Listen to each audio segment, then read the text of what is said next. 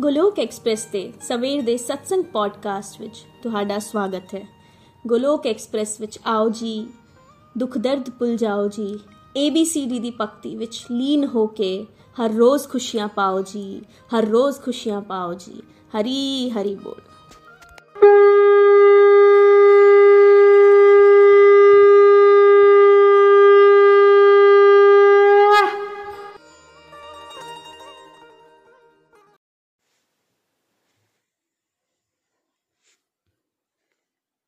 ओम नमो भगवते वासुदेवाय। ओम नमो भगवते वासुदेवाय। श्रीमद भगवद गीता दी जय हो। गौनिताई दी जय हो। श्री श्री राधा श्याम सुंदर दी जय हो। Busy through the body free as a soul Hari Hari बोल, हरि हरि बोल। Transform the world by transforming yourself न शस्त्र ते, न शास्त्र ते, न तन ते ना ही किसी युक्ति ते। मेरा तो जीवन आश्रित है। ਪ੍ਰਭੂ ਸਿਰਫ ਤੇ ਸਿਰਫ ਤੁਹਾਡੀ ਕਿਰਪਾ ਸ਼ਕਤੀ ਤੇ ਗੋਲੋਕ ਐਕਸਪ੍ਰੈਸ ਵਿੱਚ ਆਓ ਜੀ ਦੁੱਖ ਦਰਦ ਭੁੱਲ ਜਾਓ ਜੀ ABCD ਦੀ ਭਗਤੀ ਵਿੱਚ ਲੀਨ ਹੋ ਕੇ ਨਿਤਿ ਆਨੰਦ ਪਾਓ ਜੀ ਹਰ ਮਨ ਮੰਦਰ ਹਰ ਘਰ ਮੰਦਰ ਹਰ ਘਰ ਮੰਦਰ ਹਰ ਮਨ ਮੰਦਰ ਹਰੀ ਹਰੀ ਬੋਲ ਹਰੀ ਹਰੀ ਬੋਲ ਜੈ ਸ਼੍ਰੀ ਰਾਧੇ ਸ਼ਾਮ ਹਰੀ ਹਰੀ ਬੋਲ everyone welcome in Punjabi podcast ਮੈਂ ਰੇਨੂ ਸਹਦੇਵ, ਹਿਮਾਚਲ ਪ੍ਰਦੇਸ਼, ਚੰਬਾ ਤੋਂ। ਇੱਕ ਵਾਰ ਫੇਰ ਹਾਜ਼ਰ ਹਾਂ ਤੁਹਾਡੀ ਸੇਵਾ ਵਿੱਚ। ਸਵੇਰ ਦੇ ਸਤਸੰਗ ਨੂੰ ਪੰਜਾਬੀ ਵਿਸ਼ੇ ਵਿੱਚ ਪ੍ਰਸਤੁਤ ਕਰਨ ਵਾਸਤੇ। ਜਿਵੇਂ ਕਿ ਤੁਸੀਂ ਜਾਣਦੇ ਹੋ, ਭਗਵਦ ਗੀਤਾ ਵਿਸਤਾਰ ਤੋਂ ਕੋਰਸ ਸ਼ੁਰੂ ਹੋ ਚੁੱਕਿਆ ਹੈ ਤੇ ਅੱਜ ਕੱਲ ਅਸੀਂ ਚਰਚਾ ਕਰ ਰਹੇ ਹਾਂ ਚੈਪਟਰ ਨੰਬਰ 2 ਭਗਵਦ ਗੀਤਾ, ਜਿਸ ਵਿੱਚ ਅਰਜੁਨ ਭਗਵਾਨ ਦੀ ਸ਼ਰਨ 'ਚ ਗਿਆ ਤੇ ਭਗਵਾਨ ਸਭ ਤੋਂ ਪਹਿਲਾਂ ਉਹਨੂੰ ਆਤਮਾ ਦਾ ਗਿਆਨ ਦਿੰਦੇ ਨੇ। ਤੇ ਅੱਜ ਦਾ ਸ਼ਲੋਕ ਹੈ ਕਿ ਜਿਹਨੂੰ ਨikhil ji ਤੇ ਨਿਤਿਨ ji ਨੇ ਸਾਨੂੰ ਦੱਸਿਆ ਕਿ ਜਿਹੜਾ ਸ਼ਲੋਕ ਹੈ ਉਹ ਹੈ 2.15 ਆਓ ਪੜ੍ਹਨੇ ਆ ਤੇ ਇਹਨੂੰ ਸਮਝਨੇ ਆ ਕਿ ਕਿਦਾਂ ਅੱਜ ਨikhil ji ਨੇ ਸਾਨੂੰ ਇਹ ਸ਼ਲੋਕ ਸਮਝਾਇਆ 2.15 हे श्रेष्ठ ਪੁਰਸ਼ ਅਰਜਨ ਵੀਰ ਪੁਰਸ਼ ਉਹ ਹੈ ਜਿਹੜਾ ਸੁੱਖ ਤੇ ਦੁੱਖ ਵਿੱਚ ਸਮਾਨ ਰਹਿੰਦਾ ਹੈ ਜਿਹੜਾ ਡਗਮਗਾਉਂਦਾ ਨਹੀਂ ਹੈ ਉਹ ਹੀ ਅਵਸ਼ ਮੁਕਤੀ ਪ੍ਰਾਪਤ ਕਰਨ ਦੇ ਵਿੱਚ ਸક્ષਮ ਹੁੰਦਾ ਹੈ। ਇੱਕ ਵਾਰ ਫੇਰ ਰਿਪੀਟ ਕਰਨੀ ਆ। 2.15 हे ਸ਼੍ਰੇਸ਼ਟ ਪੁਰਸ਼ ਅਰਜੁਨ, ਵੀਰ ਪੁਰਸ਼ ਉਹ ਹੁੰਦਾ ਹੈ ਜਿਹੜਾ ਸੁੱਖ ਦੁੱਖ ਵਿੱਚ ਸਮਾਨ ਰਹਿੰਦਾ ਹੈ ਤੇ ਡਗਮਗਾਂਦਾ ਨਹੀਂ। ਉਹ ਹੀ ਮੁਕਤੀ ਪ੍ਰਾਪਤ ਕਰਨ ਦੇ ਵਿੱਚ ਸક્ષਮ ਹੁੰਦਾ ਹੈ। ਹਰੀ ਹਰੀ ਬੋਲ। ਨikhil ji ਨੇ ਇਸ ਸ਼ਲੋਕ ਵਿੱਚ ਸਾਨੂੰ ਦੱਸਿਆ ਕਿ ਰੱਬ ਅਰਜੁਨ ਨੂੰ ਸ਼੍ਰੇਸ਼ਟ ਕਹਿ ਰਹੇ ਨੇ। ਸ਼੍ਰੇਸ਼ਟ ਉਹ ਨਹੀਂ, ਜਿਹੜਾ ਅਸੀਂ ਮੰਨਨੇ ਆ ਕਿ ਜਿਹਦੇ ਕੋਲ ਬਹੁਤ ਸਾਰੀਆਂ ਚੀਜ਼ਾਂ ਨੇ, ਜੋ ਬੜਾ ਸਮਾਰਟ ਹੈ ਜਾਂ ਫਿਰ ਜਿਹਨੇ ਬਹੁਤ ਚੀਜ਼ਾਂ ਅਚੀਵ ਕਰ ਲਈਆਂ। ਨਹੀਂ, ਜਿਹੜਾ ਸ਼੍ਰੇਸ਼ਟ ਹੈ ਅਰਜੁਨ, ਭਗਵਾਨ ਉਹਨੂੰ ਸ਼੍ਰੇਸ਼ਟ ਕਹਿ ਰਹੇ ਨੇ ਕਿਉਂਕਿ ਉਹ ਭਗਵਦ ਗੀਤਾ ਦੀ ਸ਼ਰਨ ਲੈ ਚੁੱਕਿਆ ਹੈ। ਪਰਮਾਤਮਾ ਦੀ ਸ਼ਰਨ ਵਿੱਚ ਜਾ ਚੁੱਕਿਆ ਹੈ। ਜਿਹੜਾ ਐਵਰੇਜ ਪਰਸਨ ਹੋਵੇਗਾ ਉਸ ਨੂੰ ਇਹ ਗਿਆਨ ਸਮਝ ਨਹੀਂ ਆਏਗਾ। ਕਿਉਂਕਿ ਇਹ ਗਿਆਨ ਸਭ ਨੂੰ ਮਿਲਦਾ ਹੀ ਨਹੀਂ ਹੈ। ਜਿਸ ਨੂੰ ਇਹ ਗਿਆਨ ਮਿਲਦਾ ਹੈ, ਉਹ ਹੀ ਪਰਸਨ ਸ਼੍ਰੇਸ਼ਟ ਹੈ। ਸਾਡੀ ਵੀਰ ਦੀ ਸ਼੍ਰੇਸ਼ਟ ਦੀ ਪਰਿਭਾਸ਼ਾ ਕੀ ਹੁੰਦੀ ਹੈ? ਜਿਹੜਾ ਸਟਰੋਂਗ ਹੈ, ਪਰ ਰੱਬ ਦੇ ਅਨੁਸਾਰ ਵੀਰਤਾ ਦੀ ਪਰਿਭਾਸ਼ਾ ਉਹ ਹੁੰਦੀ ਹੈ, ਜਿਹੜਾ ਭਾਵੇਂ ਸੁੱਖ ਮਿਲੇ, ਭਾਵੇਂ ਦੁੱਖ ਮਿਲੇ, ਆਪਣੇ ਜੀਵਨ ਵਿੱਚ ਸੰਭਾਵ ਵਿੱਚ ਰਵੇ।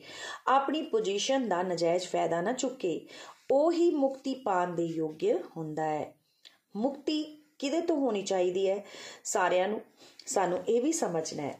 ਸਾਨੂੰ ਸਮਝਣਾ ਹੈ ਆਪਣੀ 네ਗੇਟਿਵਿਟੀ ਤੋਂ, ਈਰਸ਼ਾ ਤੋਂ, ਲੋਭ, ਕਾਮ, ਕ੍ਰੋਧ, ਇਹਨਾਂ ਸਾਰਿਆਂ ਤੋਂ ਫ੍ਰੀडम ਜਿਹੜੀ ਮਿਲੇਗੀ, ਉਹ ਅਸਲੀ ਮੁਕਤੀ ਹੁੰਦੀ ਹੈ। ਪਰ ਸਮਝੋ ਕਿ ਸਾਨੂੰ ਇਹਦਾ ਪਤਾ ਹੀ ਨਹੀਂ ਹੈ ਕਿ ਇਹ ਸਾਨੂੰ ਮਿਲੇਗੀ ਕਿੱਦਾਂ।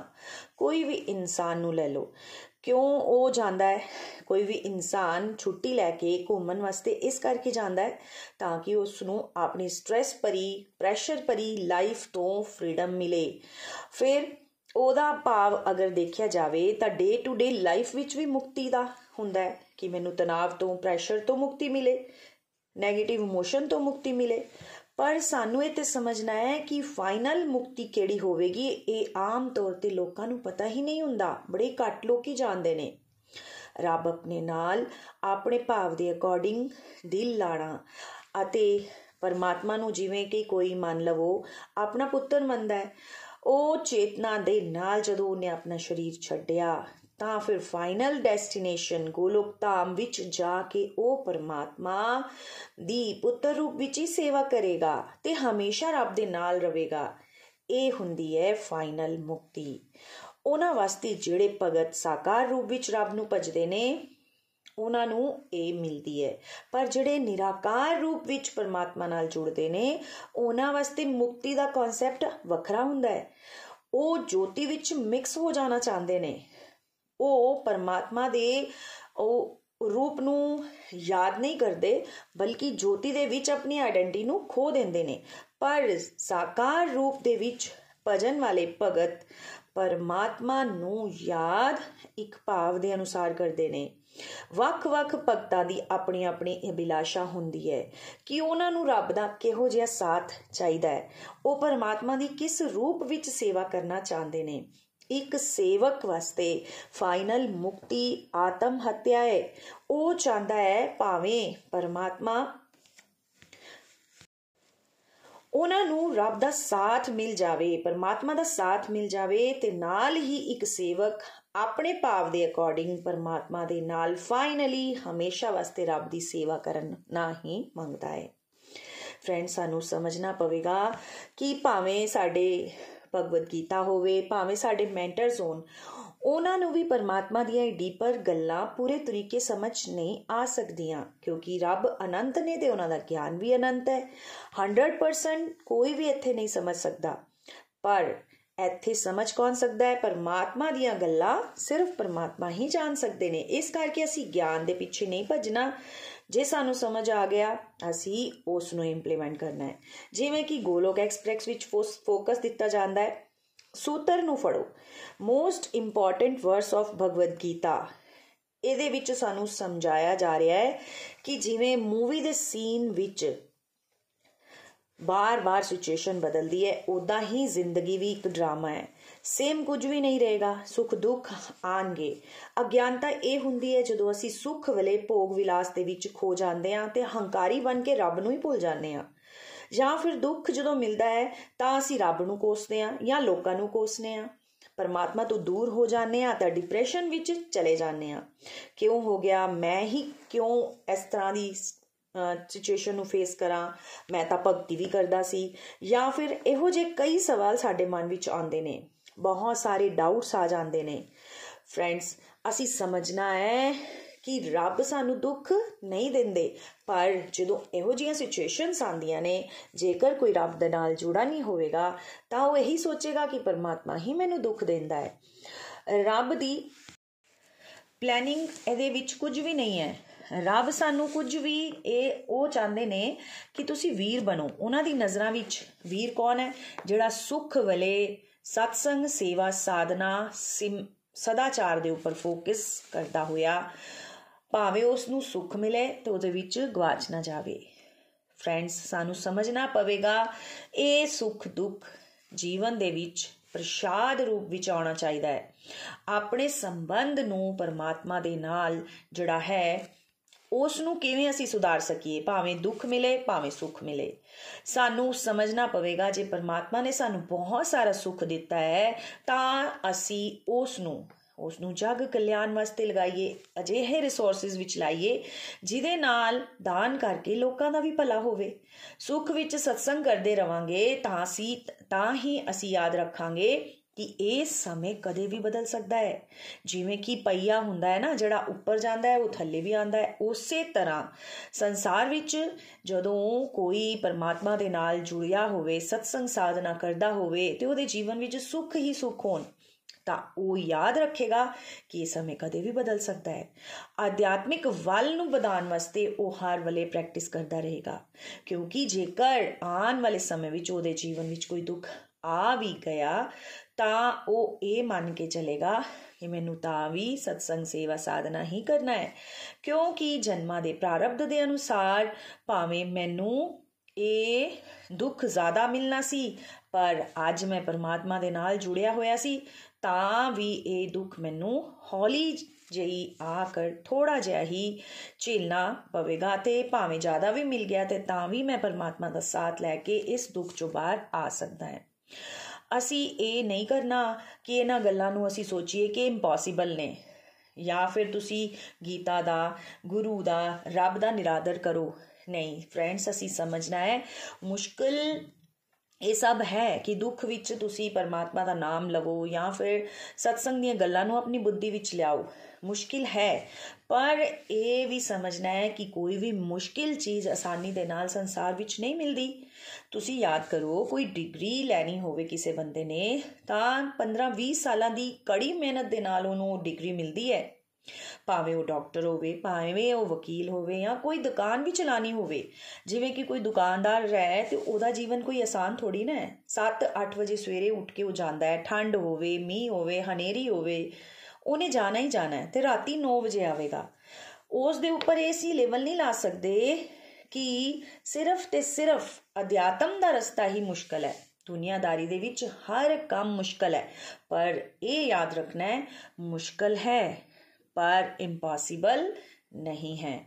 ਸਾਨੂੰ ਸਮਝਣਾ ਪਵੇਗਾ ਕਿ ਅਧਿਆਤਮ ਦਾ ਰਸਤਾ ਉਹਨਾਂ ਵਾਸਤੇ ਆਸਾਨ ਬਣੇਗਾ ਜਿਹੜਾ ਸੁੱਖ ਵੇਲੇ ਵੀ ਪਰਮਾਤਮਾ ਨੂੰ ਯਾਦ ਕਰਦਾ ਹੈ ਤੇ ਦੁੱਖ ਵੇਲੇ ਵੀ ਪਰਮਾਤਮਾ ਦਾ ਆਸਰਾ ਲੈ ਕੇ ਅੱਗੇ ਵਧਣ ਦੀ ਕੋਸ਼ਿਸ਼ ਕਰਦਾ ਹੈ। ਫਰੈਂਡਸ ਯਾਦ ਕਰੋ ਕਿ ਜਿਵੇਂ ਕੋਈ ਐਗਜ਼ਾਮਪਲ ਨikhil ji ਨੇ ਇੱਥੇ ਸਾਨੂੰ ਦਿੱਤਾ ਨਵੀਂ ਵਿਆਹੀ ਕੁੜੀ ਦਾ। ਨਵੀਂ ਵਿਆਹੀ ਵੋਟੀ ਜਦੋਂ ਆਪਣੇ ਸੋਹਰੇ ਘਰ ਆਂਦੀ ਹੈ ਤਾਂ ਐਡਜਸਟ ਹੋਣ ਵਾਸਤੇ ਕਿ ਉਹਦੀ ਜਿਹੜੀ ਜਰਨੀ ਹੈ ਉਹ ਆਸਾਨ ਹੁੰਦੀ ਹੈ? ਨਹੀਂ ਹੁੰਦੀ। ਫਰੈਂਡਸ ਇਹ ਅਗਿਆਨਤਾ ਨੂੰ ਅਸੀਂ ਅਧਿਆਤਮ ਵਿੱਚ ਹੀ ਲਗਾਉਂਦੇ ਆ ਸੰਸਾਰ ਵਿੱਚ ਤਾਂ ਅਸੀਂ ਕੁਝ ਵੀ ਤਰਕ ਵਿਤਰਕ ਨਹੀਂ ਲਗਾਉਂਦੇ। ਸਾਨੂੰ ਇੱਥੇ ਸਮਝਣਾ ਪਵੇਗਾ। ਬਹੁਤ ਸਾਰੇ ਪਾਪੜ ਵੇਲਨੇ ਪੈਂਦੇ ਨੇ। ਇਸ ਕਰਕੇ ਨikhil ji ਨੇ ਕੁਝ ਸਟੈਪ ਸਾਨੂੰ ਦੱਸੇ, ਜਿਵੇਂ ਕਿ ਪਹਿਲਾ ਸਟੈਪ ਰੱਬ ਦੇ ਆਸ਼ਰਿਤ ਰਹੋ। ਦੂਜਾ ਸਟੈਪ ਸਾਹ ਵੀ ਤੁਸੀਂ ਆਪਣੀ ਮਰਜ਼ੀ ਨਾਲ ਨਹੀਂ ਰਹਿ ਸਕਦੇ ਹੋ। ਤੁਹਾਡੇ ਬਾਡੀ ਵਿੱਚ ਹਾਰਟ ਪੰਪ ਹੋ ਰਿਹਾ ਹੈ, ਤੁਸੀਂ ਰੋਟੀ ਖਾਧੀ, ਉਹਨੂੰ ਡਾਈਜੈਸਟ ਕੌਣ ਕਰ ਰਿਹਾ ਹੈ? ਇਹ ਸਭ ਪਰਮਾਤਮਾ ਦੀ ਕਿਰਪਾ, ਸ਼ਕਤੀ ਹੀ ਹੋ ਰਹੀ ਹੈ। ਜਦੋਂ ਤੁਸੀਂ ਇਸ ਤਰ੍ਹਾਂ ਅਨੁਭਵ ਕਰਨਾ ਸ਼ੁਰੂ ਕਰੋਗੇ, ਪਰਮਾਤਮਾ ਦਾ ਥੈਂਕ ਯੂ ਕਰਨਾ ਸ਼ੁਰੂ ਕਰੋਗੇ ਤਾਂ ਹੌਲੀ ਹੌਲੀ ਤੁਹਾਡੇ ਜੀਵਨ ਵਿੱਚ ਪ੍ਰਾਰਥਨਾ ਦਾ ਕਨਸੈਪਟ ਵੱਧਦਾ ਜਾਵੇਗਾ। ਚਲਦੇ ਫਿਰਦੇ ਤੁਸੀਂ ਸ਼ੁਕਰਾਨਾ ਦੇ ਬੇਸ ਤੇ ਜਾਂ ਫਿਰ ਪਰਮਾਤਮਾ ਜੋ ਵੀ ਸਾਨੂੰ ਦਾਤ ਬਖਸ਼ਦੇ ਨੇ, ਉਹਨਾਂ ਵਾਸਤੇ ਅਸੀਂ ਪ੍ਰਾਰਥਨਾ ਕਰਦੇ ਰਵਾਂਗੇ। ਤਾਂ ਫਿਰ ਥਰਡ ਸਟੈਪ ਪਰਸੈਂਟੇਜ ਦਾ ਕਨਸੈਪਟ ਸਾਨੂੰ ਸਮਝਣਾ ਪਵੇਗਾ। ਫਰੈਂਡਸ ਦੁੱਖ ਇੱਕਦਮ ਖਤਮ ਨਹੀਂ ਹੋ ਜਾਣਗੇ। ਇਹ ਪਹਿਲੇ ਮੰਨ ਕੇ ਚਲੋ ਕਿ ਤੁਸੀਂ ਸੰਸਾਰ ਵਿੱਚ ਆਏ ਹੋ ਇਹ ਦੁਖਾਲੇ ਹੈ। ਪੂਰਵ ਜਨਮਾਂ ਦੇ ਪ੍ਰਾਰਬਧਾਂ ਦੇ ਅਨੁਸਾਰ, ਸੰਸਕਾਰਾਂ ਦੇ ਅਨੁਸਾਰ ਸਾਨੂੰ ਦੁੱਖ ਮਿਲਣਗੇ ਹੀ ਮਿਲਣਗੇ। ਹੁਣ ਜਿੱਦਾਂ ਮੰਨ ਲਓ ਤੁਸੀਂ ਕਿ ਤੁਸੀਂ 6 ਮਹੀਨੇ ਤੋਂ ਸਤਸੰਗ ਸੇਵਾ ਸਾਧਨਾ ਕਰ ਰਹੇ ਸੀ। ਤੁਸੀਂ ਆਪਣੇ ਜੀਵਨ ਵਿੱਚ ਸਤਸੰਗੀ ਬੁੱਧੀ ਨੂੰ ਹੌਲੀ-ਹੌਲੀ ਵਧਾਉਣ ਦੀ ਕੋਸ਼ਿਸ਼ ਕੀਤੀ। ਮੰਨ ਲਵੋ ਤੁਸੀਂ ਜੁੜੇ ਹੋਏ ਸੀ, ਤਾਂ ਤੁਹਾਡੇ ਜੀਵਨ ਵਿੱਚ ਸੁੱਖ ਆਇਆ। ਸੁੱਖ ਆਇਆ ਤਾਂ ਤੁਸੀਂ ਸੁੱਖ ਦੇ ਨਾਲ ਹੋਰ ਫੁੱਲੇ ਨਹੀਂ। ਤੁਸੀਂ ਯਾਦ ਰੱਖਿਆ ਕਿ ਇਹ ਸੁੱਖ ਸਨ ਮੈਨੂੰ ਮਿਲਿਆ ਹੈ ਤੇ ਇਹਦੇ ਵਿੱਚ ਮੈਂ ਕੀ ਕਰਨਾ ਹੈ? ਮੈਂ ਹੋਰ ਜ਼ਿਆਦਾ ਸਤਸੰਗ ਸੇਵਾ ਸਾਧਨਾ ਕਰਨਾ ਹੈ। ਸਤਸੰਗ ਦੇ ਥਾਟਸ ਨੂੰ ਫੜਨਾ ਹੈ। ਟਰੂ ਸੈਂਸ ਵਿੱਚ ਆਪਣਾ ਕਲਿਆਣ ਕਰਨ ਦੀ ਕੋਸ਼ਿਸ਼ ਕਰਨੀ ਹੈ। ਸੁੱਖ ਸਾਡੇ ਜੀਵਨ ਵਿੱਚ ਆਵੇ ਤਾਂ ਪਾਗਲ ਨਹੀਂ ਹੋ ਜਾਣਾ। ਸਾਨੂੰ ਚੋਇਸ ਲੈਣੀ ਹੈ ਕਿ ਰੂਟੀਨ ਵਰਕ ਦੇ ਕਾਰਜ ਦੇ ਵਿੱਚ ਅਸੀਂ ਰੱਬ ਦੇ ਨਾਲ ਕਿਵੇਂ ਜੁੜੇ ਰਹਿਣਾ ਹੈ। ਜਿਵੇਂ ਕਿ ਕੁਝ ਲੋਕ ਕੀ ਕਰਦੇ ਹੈ। ਕੁਝ ਲੋਕ ਕਰਦੇ ਆ ਕਿ ਉਹਨਾਂ ਦੇ ਮੁੰਡੇ ਦਾ ਵਿਆਹ 1 ਸਾਲ ਬਾਅਦ ਹੈ। ਤਾਂ ਉਹ ਕੀ ਕਰਦੇ ਆ? 1 ਸਾਲ ਪਹਿਲੇ ਹੀ ਆਪਣੇ ਸਾਰੇ ਸਤਸੰਗ ਸੇਵਾ ਸਾਧਨਾ ਛੱਡ ਦਿੰਦੇ ਨੇ। ਪਰ ਜੇ ਕੋਈ ਸਿਨਸੈਰਿਟੀ ਦੇ ਨਾਲ ਇਸ ਰਸਤੇ ਤੇ ਚੱਲਦਾ ਹੋਵੇਗਾ, ਤਾਂ ਉਹ ਕਲੀਅਰ ਚੋਇਸ ਲੈ ਸਕੇਗਾ। ਫਿਰ ਫਿਰ ਕੀ ਹੋਵੇਗਾ? ਜੇ ਬਾਈ ਚਾਂਸ ਉਹਦੇ ਜੀਵਨ ਵਿੱਚ ਕੋਈ ਦੁੱਖ ਆ ਵੀ ਜਾਵੇ, ਤਾਂ ਫਿਰ ਉਹ ਦੁੱਖ ਨੂੰ ਕਿਵੇਂ ਅਨਵਰ ਕਰੇਗਾ? ਉਹਨੂੰ ਸਮਝੋ ਕਿ ਸਤਸੰਗ ਸੇਵਾ ਸਾਧਨਾ ਨੂੰ ਵਧਾਉਣ ਦੇ ਨਾਲ ਸੁਖ ਵਲੇ ਸ਼ੁਕਰਾਨਾ ਤੇ ਦੁੱਖ ਵਲੇ ਅਰਦਾਸ ਤੇ ਹਰ ਵਲੇ ਸਿਮਰਨ ਦਾ ਭਾਵ ਭਗਤ ਦਾ ਬਣ ਜਾਂਦਾ ਹੈ। ਭਗਤੀ ਭਾਵ ਵਿੱਚ ਅੱਗੇ ਵਧਣ ਵਾਲੇ ਨੂੰ ਜ਼ੋਰ ਦਾ ਝਟਕਾ ਹੌਲੀ ਲੱਗੇਗਾ। ਇਮੋਸ਼ਨਲ ਨਹੀਂ ਹੋਵੇਗਾ ਉਹ। ਉਹ ਵਿਸ਼ਵਾਸ ਰੱਖੇਗਾ ਰੱਬ ਤੇ ਕਿ ਰੱਬ ਮੇਰੇ ਨਾਲ ਹੈ। ਇਹ ਕਨਸੈਪਟ ਨੂੰ ਸਾਨੂੰ ਸਮਝਣਾ ਪਵੇਗਾ ਤੇ ਇਹ ਸਮਝਾਂਗੇ ਕਦੋਂ? ਜਦੋਂ ਅਸੀਂ ਪ੍ਰੈਕਟਿਸ ਕਰਾਂਗੇ। ਪਹਿਲਾਂ ਮੰਨ ਲਓ ਕਿ ਜੀਵਨ ਵਿੱਚ ਦੁੱਖ ਆਉਂਦੇ ਸੀ 5 ਕਿਲੋ, ਪਰ ਉਹ ਸਾਨੂੰ ਇਫੈਕਟ ਕਿਵੇਂ ਕਰਦੇ ਸੀ? 50 ਕਿਲੋ ਦਾ ਪ੍ਰੈਸ਼ਰ ਦੇ ਕੇ।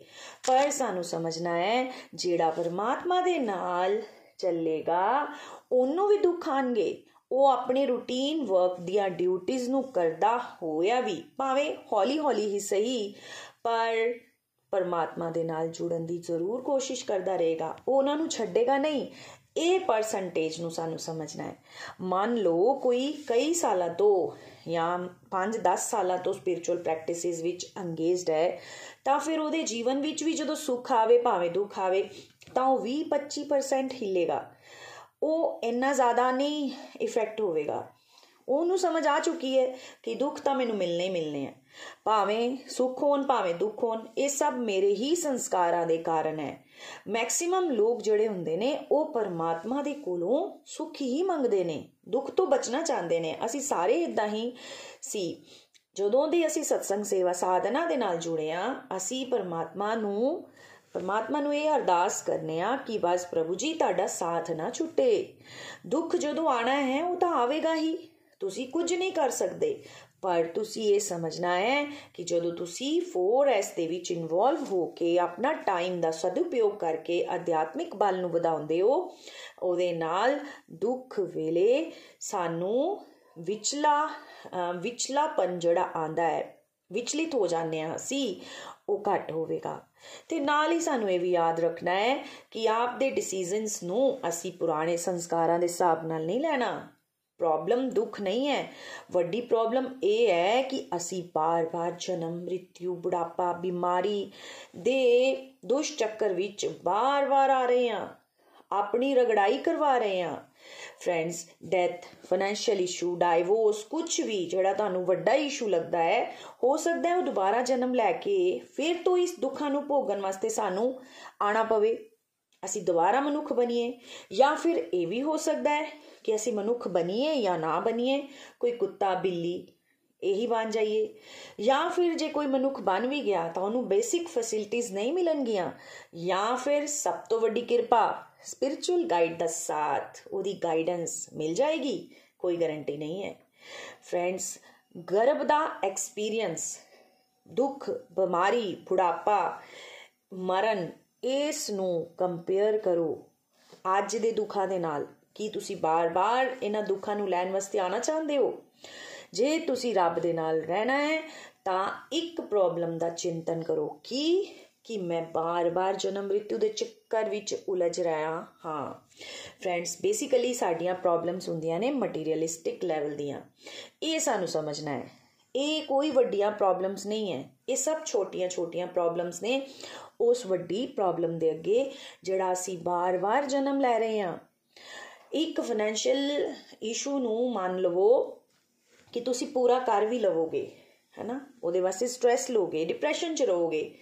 ਪਰ ਮੈਨੂੰ ਦੱਸੋ, ਜਿਵੇਂ ਕਿ ਪੰਜਾਬੀ ਵਿੱਚ ਇੱਕ ਕਹਾਵਤ ਹੈ ਨਾ, ਇੱਕ ਮੁੱਠ ਚੁੱਕੀ ਤੇ ਦੂਜੀ ਤਿਆਰ। ਇਹ ਹਰ ਕਿਸੇ ਦਾ ਨਾਲ ਹੁੰਦਾ ਜਾਂ ਨਹੀਂ ਹੁੰਦਾ? ਸਭ ਨਾਲ ਹੋਵੇਗਾ। ਇਸ ਕਰਕੇ ਸਾਨੂੰ ਵੈਲਿਊ ਕਰਨ ਦੀ ਲੋੜ ਹੈ ਆਪਣੇ ਮਨੁੱਖ ਜੀਵਨ ਦੀ। ਰੱਬ ਨੂੰ ਯਾਦ ਕਰੋ ਭਗਵਤ ਧਾਮ ਜਾਣ ਦੀ ਤਿਆਰੀ ਕਰੋ। ਜਿਵੇਂ ਕਿ ਇੱਕ ਐਗਜ਼ਾਮਪਲ ਦਿੱਤਾ ਨikhil ji ਨੇ ਕਿ ਕੋਈ ਪੁਰਾਣੀ ਲੀਕੇਜ 20-25 ਸਾਲਾਂ ਦੀ, ਅਸੀਂ ਬਾਰ-ਬਾਰ ਉਹਦੇ ਉੱਪਰ ਐਮਸੀ ਲਗਾ ਕੇ ਉਸ ਨੂੰ ਠੀਕ ਕਰ ਲੈਨੇ ਆ ਪਰ ਜਦੋਂ ਬਹੁਤ ਪੁਰਾਣੀ ਹੋ ਜਾਵੇ, ਤਾਂ ਫਿਰ ਉਸ ਨੂੰ ਅਸੀਂ ਠੀਕ ਵੀ ਨਹੀਂ ਕਰ ਸਕਦੇ, ਨਾ ਹੀ ਖਤਮ ਕਰ ਸਕਨੇ ਆ ਪਰ ਅਸੀਂ ਕੀ ਕਰ ਸਕਨੇ ਆ ਅਸੀਂ ਉਸ ਲੀਕੇਜ ਦੀ ਜਿਹੜੀ ਵਜ੍ਹਾ ਹੈ, ਮੰਨ ਲਓ ਵਾਸ਼ਵਿਸ਼ਲ ਹੀ ਹੋਵੇ, ਤਾਂ ਅਸੀਂ ਉਸ ਨੂੰ ਚੇਂਜ ਕਰ ਸਕਦੇ ਆ ਇਸੇ ਤਰ੍ਹਾਂ ਸਾਡੀ ਪ੍ਰੋਬਲਮ ਕੀ ਹੈ? ਸਾਡੀ ਪ੍ਰੋਬਲਮ ਮਟੀਰੀਅਲਿਸਟਿਕ ਲਾਈਫ ਦੇ ਦੁੱਖਾਂ ਨੂੰ ਰੋਣ ਵਾਲੀ ਨਹੀਂ ਹੈ। ਸਾਡੀ ਪ੍ਰੋਬਲਮ ਇਹ ਹੋਣੀ ਚਾਹੀਦੀ ਹੈ ਕਿ ਮੈਂ ਪਰਮਾਤਮਾ ਦੇ ਨਾਲ ਜੁੜ ਕਿਉਂ ਨਹੀਂ ਜਾਂਦਾ? ਮੈਂ ਬਾਰ-ਬਾਰ ਜਨਮ ਮ੍ਰਿਤਿੂ ਦੇ ਚੱਕਰਾਂ ਵਿੱਚ ਆਉਣਾ ਪਿਆ। ਮੈਂ ਕਿਉਂ ਨਹੀਂ ਇਹ ਡਿਸੀਜਨ ਲੈ ਪਾਉਂਦਾ ਕਿ ਮੈਂ ਪਰਮਾਤਮਾ ਦੇ ਅਨੁਸਾਰ ਹੀ ਜੀਵਨ ਜੀਆਂ? ਜਿਹਦੇ ਨਾਲ ਕੀ ਹੋਵੇਗਾ? ਜਿਹਦੇ ਨਾਲ ਜਨਮਾਂ ਤੋਂ ਜਨਮ ਜਿਹੜੇ ਮੈਂ ਬਾਰ-ਬਾਰ ਲੈ ਰਿਹਾ ਵਾਂ ਉਸ ਦੁੱਖ ਤੋਂ ਮੈਂ ਬਚ ਪਾਵਾਂਗਾ। ਫਰੈਂਡਸ ਇਸ ਕਰਕੇ ਸਾਨੂੰ ਇਹ ਪ੍ਰਤੀਸ਼ਤ ਦਾ ਕਨਸੈਪਟ ਸਮਝਣਾ ਹੋਵੇਗਾ। ਸਾਨੂੰ ਆਪਣਾ ਟਾਈਮ ਸਾਹਮਣਾ ਹੈ ਸੁੱਖ ਦਾ। ਉਹਦੇ ਵਿੱਚ ਇੰਨੀ ਲਹਿਰ ਉੱਪਰ ਨਾ ਜਾਵੇ। ਕਿ ਸਾਨੂੰ ਜਦੋਂ ਜੀਵਨ ਵਿੱਚ ਦੁੱਖ ਆਵੇ ਤਾਂ ਇਨਸਾਨ ਬਿਲਕੁਲ ਨਿਰਾਸ਼ ਹੀ ਹੋ ਜਾਵੇ। ਇਸ ਕਰਕੇ 4S ਵਿਨਮਰਤਾ ਦੇ ਨਾਲ ਕਰਦੇ ਰਹੋ। 4S ਕੀ ਹੈ? ਗੋਲੋਕ ਐਕਸਪ੍ਰੈਸ ਵਿੱਚ ਬਾਰ-ਬਾਰ ਸਾਨੂੰ ਦੱਸਿਆ ਜਾਂਦਾ ਹੈ। ਰੈਗੂਲਰ ਸਤਸੰਗ ਦੇ ਨਾਲ ਜੁੜੇ ਰਹੋ। ਸਾਧਨਾ ਕਰੋ, ਸੇਵਾ ਦਾ ਭਾਵ ਲਿਆਓ ਤੇ ਸਦਾਚਾਰ ਆਪਣੇ ਜੀਵਨ ਵਿੱਚ ਆਪੇ ਮਹਿਸੂਸ ਕਰੋ। ਦੁੱਖ ਨੂੰ ਸਹਾਇਕ ਮੰਨੋ। ਦੁੱਖ ਦੀ ਕਲਪਨਾ ਕਰਕੇ ਕੋਈ ਲੋਕ ਡਰ ਜਾਂਦੇ ਨੇ। ਪਰ ਸਮਝੋ, ਦੁੱਖ ਦੇ ਅਧਿਆਤਮਿਕ ਫਾਇਦੇ, ਦੁੱਖ ਸਾਡਾ ਗੁਰੂ ਹੈ। ਉਹ ਦੂਜਿਆਂ ਦੀਆਂ ਭਾਵਨਾਵਾਂ ਨੂੰ ਸਾਨੂੰ ਸਮਝਾਉਣਾ, ਸਹਿਣਾ ਦਿਖਾਉਂਦਾ ਹੈ। ਜਦੋਂ ਮੰਨ ਲਓ ਕੋਈ ਦੁੱਖ ਕਿਸੇ ਦੇ ਜੀਵਨ ਵਿੱਚ ਆਵੇ, ਤਾਂ ਉਹ ਪਰਮਾਤਮਾ ਦੇ ਨਾਲ ਜ਼ਿਆਦਾ ਆਪਣੇ ਆਪ ਨੂੰ ক্লোਜ਼ ਫੀਲ ਕਰਦਾ ਹੈ। ਕਦੇ-ਕਦੇ ਐਕਸਪੀਰੀਅੰਸ ਕਰਕੇ ਤੁਸੀਂ ਵੇਖਿਆ ਹੋਵੇਗਾ ਕਿ ਦੁੱਖ ਵਾਲੇ ਪਰਮਾਤਮਾ ਦਾ ਨਾਮ ਬੜੇ ਤਨਮਤਾ ਨਾਲ ਨਿਕਲਦਾ ਹੈ। ਵਿਅਕਤੀ ਜਿਹੜੀ ਵਿਰਕਤੀ ਹੈ, ਉਹ ਵੀ ਸਾਨੂੰ ਸੁੱਖ ਨਾਲ ਨਹੀਂ ਮਿਲਦੀ। ਵਿਰਕਤੀ ਵੀ ਸਾਨੂੰ ਦੁੱਖ ਦੇ ਹੀ ਕਾਰਨ ਅਨੁਭਵ ਹੋ ਸਕਦੀ ਹੈ। ਸਾਰੇ ਰਿਸ਼ਤੇ ਨਾਤੇ ਝੂਠੇ ਨੇ। ਇਹ ਕਦੋਂ ਅਹਿਸਾਸ ਹੁੰਦਾ ਹੈ? ਜਦੋਂ ਕਿਸੇ ਦੇ ਜੀਵਨ ਵਿੱਚ ਦੁੱਖ ਆਂਦਾ ਹੈ। ਦੁੱਖ ਦੇ ਵੇਲੇ ਸਿੱਖਿਆ ਲੈਣ ਦੀ ਕੋਸ਼ਿਸ਼ ਕਰੋ। ਜਿਵੇਂ ਕਿ ਨikhil ji ਨੇ ਐਗਜ਼ਾਮਪਲ ਦਿੱਤਾ ਸ਼ਾਸਤਰਾਂ ਵਿੱਚੋਂ ਵਿਦੁਰ ਜੀ ਮਹਾਰਾਜ ਦਾ। ਵਿਦੁਰ ਜੀ ਕੌਣ ਸਨ? ਕੌਰਵਾਂ ਦਾ ਚਾਚਾ। ਅਰਜੁਨ ਤੇ ਦੁਰਯੋਧਨ ਪਾਂਡਵਾਂ ਦਾ ਤੇ ਕੌਰਵਾਂ ਦੇ ਯੁੱਧ ਦੇ ਪਹਿਲਾ। ਦੁਰਯੋਧਨ ਨੇ ਵਿਦੁਰ ਜੀ ਦੀ ਬੜੀ ਇਨਸਲਟ ਕੀਤੀ। ਸੱਕੇ ਭਤੀਜੇ ਕੋਲੋਂ ਮਿਲੀ ਇਨਸਲਟ ਨੂੰ ਵਿਦੁਰ ਜੀ ਨੇ ਦੁੱਖ ਨਹੀਂ ਮੰਨਿਆ। ਉਹਨਾਂ ਨੇ ਇਹ ਪ੍ਰਸ਼ਾਦ ਰੂਪ ਵਿੱਚ ਮੰਨਿਆ। ਕੀ ਕਿਹਾ ਉਹਨਾਂ ਨੇ? ਕਿ ਪਰਮਾਤਮਾ ਮੈਨੂੰ ਦੁੱਖ ਦੇ ਸਹਾਰੇ ਦੇ ਨਾਲ ਮਾਇਆ ਦਾ ਦਰਸ਼ਨ ਕਰਵਾਉਣਾ ਚਾਹੁੰਦੇ ਨੇ। ਉਹ ਚਾਹੁੰਦੇ ਨੇ ਕਿ ਇੱਥੋਂ ਛੱਡ ਤੇ ਚੱਲ ਤੀਰਥ ਯਾਤਰਾ 'ਚ। ਫਿਰ ਉਹ ਤੀਰਥ ਯਾਤਰਾ ਵਿੱਚ ਚਲੇ ਗਏ ਤੇ ਫਰੈਂਡਸ ਇਸ ਨੂੰ ਰਿਲੇਟ ਕਰਕੇ ਦੇਖੋ, ਦੁਨੀਆਦਾਰੀ ਦੇ ਵਿੱਚ ਜੇਕਰ ਕਿਸੇ ਦਾ ਪੁੱਤਰ ਸ਼ਰੀਰ ਛੱਡ ਕੇ ਚਲਾ ਜਾਵੇ ਜਾਂ ਫਿਰ ਉਸ ਦੇ ਹਸਬੰਡ ਦੀ ਡੈਥ ਹੋ ਜਾਵੇ, ਜੇਕਰ ਉਹ ਸਤਸੰਗ ਦੇ ਨਾਲ ਜੁੜਿਆ ਨਹੀਂ ਹੋਏਗਾ ਤਾਂ ਉਹ ਹਾਈ ਹਾਈ ਕਰੇ ਹੀ ਕਰਦਾ ਰਹੇਗਾ। ਆਪ ਨੂੰ ਵੀ ਉਸੇ ਕੈਟਾਗਰੀ ਤੇ ਫੇਰ ਲੈ ਆਵੇਗਾ। ਲੇਕਿਨ ਜੇਕਰ ਉਹ ਸਤਸੰਗ ਸੇਵਾ ਸਾਧਨਾ ਦੇ ਰਸਤੇ ਵਿੱਚ ਚੱਲਦਾ ਹੋਵੇ ਤਾਂ ਫਿਰ ਉਸ ਨੂੰ ਉਹ ਟਾਈਮ ਜਾਂ ਉਹ ਸਿਚੁਏਸ਼ਨ ਹੈਰਾਨਗੀ ਵਾਲੀ ਨਹੀਂ ਲੱਗੇਗੀ। ਔਖਾ ਤਾਂ ਹੋਵੇਗਾ ਉਹਦਾ ਟਾਈਮ ਪਰ ਉਹ ਇਹ ਨਹੀਂ ਸਮਝ ਚੁੱਕਿਆ ਹੁੰਦਾ ਹੈ ਕਿ ਪਦਮ ਪਦਮ ਯਤ ਵਿਬਤਮ। Every step there is a new danger ਆਪ ਦੀ એનર્ਜੀ ਨੂੰ ਉਹ ਵੇਸਟ ਨਹੀਂ ਕਰੇਗਾ। ਜਿਵੇਂ ਵੀ ਕੀ ਦੱਸਿਆ ਜਾਂਦਾ ਹੈ ਨਾ, ਅਸੀਂ ਫਲਾਈਟ ਦਾ ਸਫ਼ਰ ਕਰਨੇ ਆ ਕਿ ਆਪਾਤਕਾਲੀਨ ਸਮੇਂ ਦੇ ਟਾਈਮ ਤੇ ਆਕਸੀਜਨ ਦਾ ਮਾਸਕ ਪਹਿਲਾਂ ਆਪ ਪਾਓ, ਤਾਂ ਫਿਰ ਦੂਜਿਆਂ ਦੀ ਸਹਾਇਤਾ ਕਰੋ। ਫਰੈਂਡਸ ਇਸ ਕਰਕੇ ਸਾਨੂੰ ਸਮਝਣਾ ਹੈ ਕਿ ਪਰਮਾਤਮਾ ਦੇ ਜੇ ਨੇੜੇ ਜਾਣਾ ਹੈ, ਤਾਂ ਵੀਰ ਬਣਨ ਦੀ ਕੋਸ਼ਿਸ਼ ਕਰੋ। ਤੇ ਵੀਰ ਪਰਮਾਤਮਾ ਦੀ ਨਜ਼ਰ 'ਚ ਕੌਣ ਹੈ? ਜਿਹੜਾ ਸੁੱਖ ਹੋਵੇ, ਭਾਵੇਂ ਦੁੱਖ ਹੋਵੇ, ਹਰ ਵੇਲੇ ਪਰਮਾਤਮਾ ਦੇ ਨਾਲ ਜੁੜੇ ਰਹਿਣ ਦੀ ਕੋਸ਼ਿਸ਼ ਕਰੇਗਾ। ਜਿਵੇਂ ਕਿ ਸ਼ਰਾਬੀ ਬਹਾਨੇ ਮਾਰਦਾ ਹੈ ਨਾ, ਪੀਂਦੇ। ਉਹਦੇ ਜੀਵਨ ਵਿੱਚ ਸੁੱਖ ਆਵੇ ਤਾਂ ਜ਼ਿਆਦਾ ਪੀਂਦਾ ਹੈ, ਦੁੱਖ ਆਵੇ ਤਾਂ ਹੋਰ ਜ਼ਿਆਦਾ ਪੀਂਦਾ ਹੈ। ਉਸੇ ਤਰ੍ਹਾਂ ਭਗਤੀ ਰੂਪੀ ਜਿਹੜੇ ਪੀਣ ਵਾਲੇ ਨੇ ਹਰੀ ਦੇ ਪਿਆਲੇ, ਉਹਨਾਂ ਨੂੰ ਕੀ ਚਾਹੀਦਾ ਹੈ? ਜ਼ਿਆਦਾ ਤੋਂ ਜ਼ਿਆਦਾ ਪੀਣਾ। ਕੀ ਪੀਣਾ? ਹਰੀ ਨਾਮ ਪੀਣਾ। ਜ਼ਿਆਦਾ ਤੋਂ ਜ਼ਿਆਦਾ ਸੁੱਖ ਮਿਲੇ ਤਾਂ ਹੋਰ ਜ਼ਿਆਦਾ ਪਰਮਾਤਮਾ ਦੇ ਨੇੜੇ ਜਾਵੇ, ਉਹਨਾਂ ਦਾ ਸ਼ੁਕਰੀਆ ਅਦਾ ਕਰੇ। ਤੇ ਜੇਕਰ ਦੁੱਖ ਆਵੇ ਤਾਂ ਉਹ ਬੰਨੇ ਕਿ ਪਰਮਾਤਮਾ, ਤੇਰਾ ਧੰਨਵਾਦ, ਤੂੰ ਇਹ ਦੁੱਖਾਂ ਨੂੰ ਮੇਰਾ ਗੁਰੂ ਬਣਾ ਕੇ ਮੇਰੇ ਜੀਵਨ ਵਿੱਚ ਭੇਜਿਆ ਫਰੈਂਡਸ ਪੂਰੀ ਭਗਵਦ ਗੀਤਾ ਭਾਵੇਂ ਤੁਹਾਨੂੰ ਸਮਝ ਆਵੇ ਜਾਂ ਨਾ ਆਵੇ, ਜੇਕਰ ਤੁਸੀਂ ਇੱਕ ਕੱਲੇ ਇਸ ਸ਼ਲੋਕ ਨੂੰ ਸਮਝ ਜਾਓਗੇ, ਜਿਹੜਾ ਕਿ ਪਰਮਾਤਮਾ ਸਾਨੂੰ ਸਿਖਾਣਾ ਚਾਹੁੰਦੇ ਨੇ, ਸੰਭਾਵ, ਪਰਮਾਤਮਾ ਸਾਨੂੰ ਮਾਇਆ ਦੇ ਰੋਗ ਤੋਂ ਬਚਾਏ ਰੱਖਣਗੇ। ਜੇਕਰ ਤੁਸੀਂ ਇਸ ਸ਼ਲੋਕ ਨੂੰ ਸਮਝ ਗਏ ਤੇ ਨਾਲ ਹੀ ਆਪਣੇ ਚਰਨਾਂ ਦੀ ਸ਼ੁੱਧ ਭਗਤੀ ਵਿੱਚ ਲਾਏ ਰੱਖਣਗੇ हरे कृष्ण हरे कृष्ण कृष्ण कृष्ण हरे हरे हरे राम हरे राम राम राम हरे हरे घर घर मंदिर हर मन मंदिर हरी हरि बोल हरी हरि बोल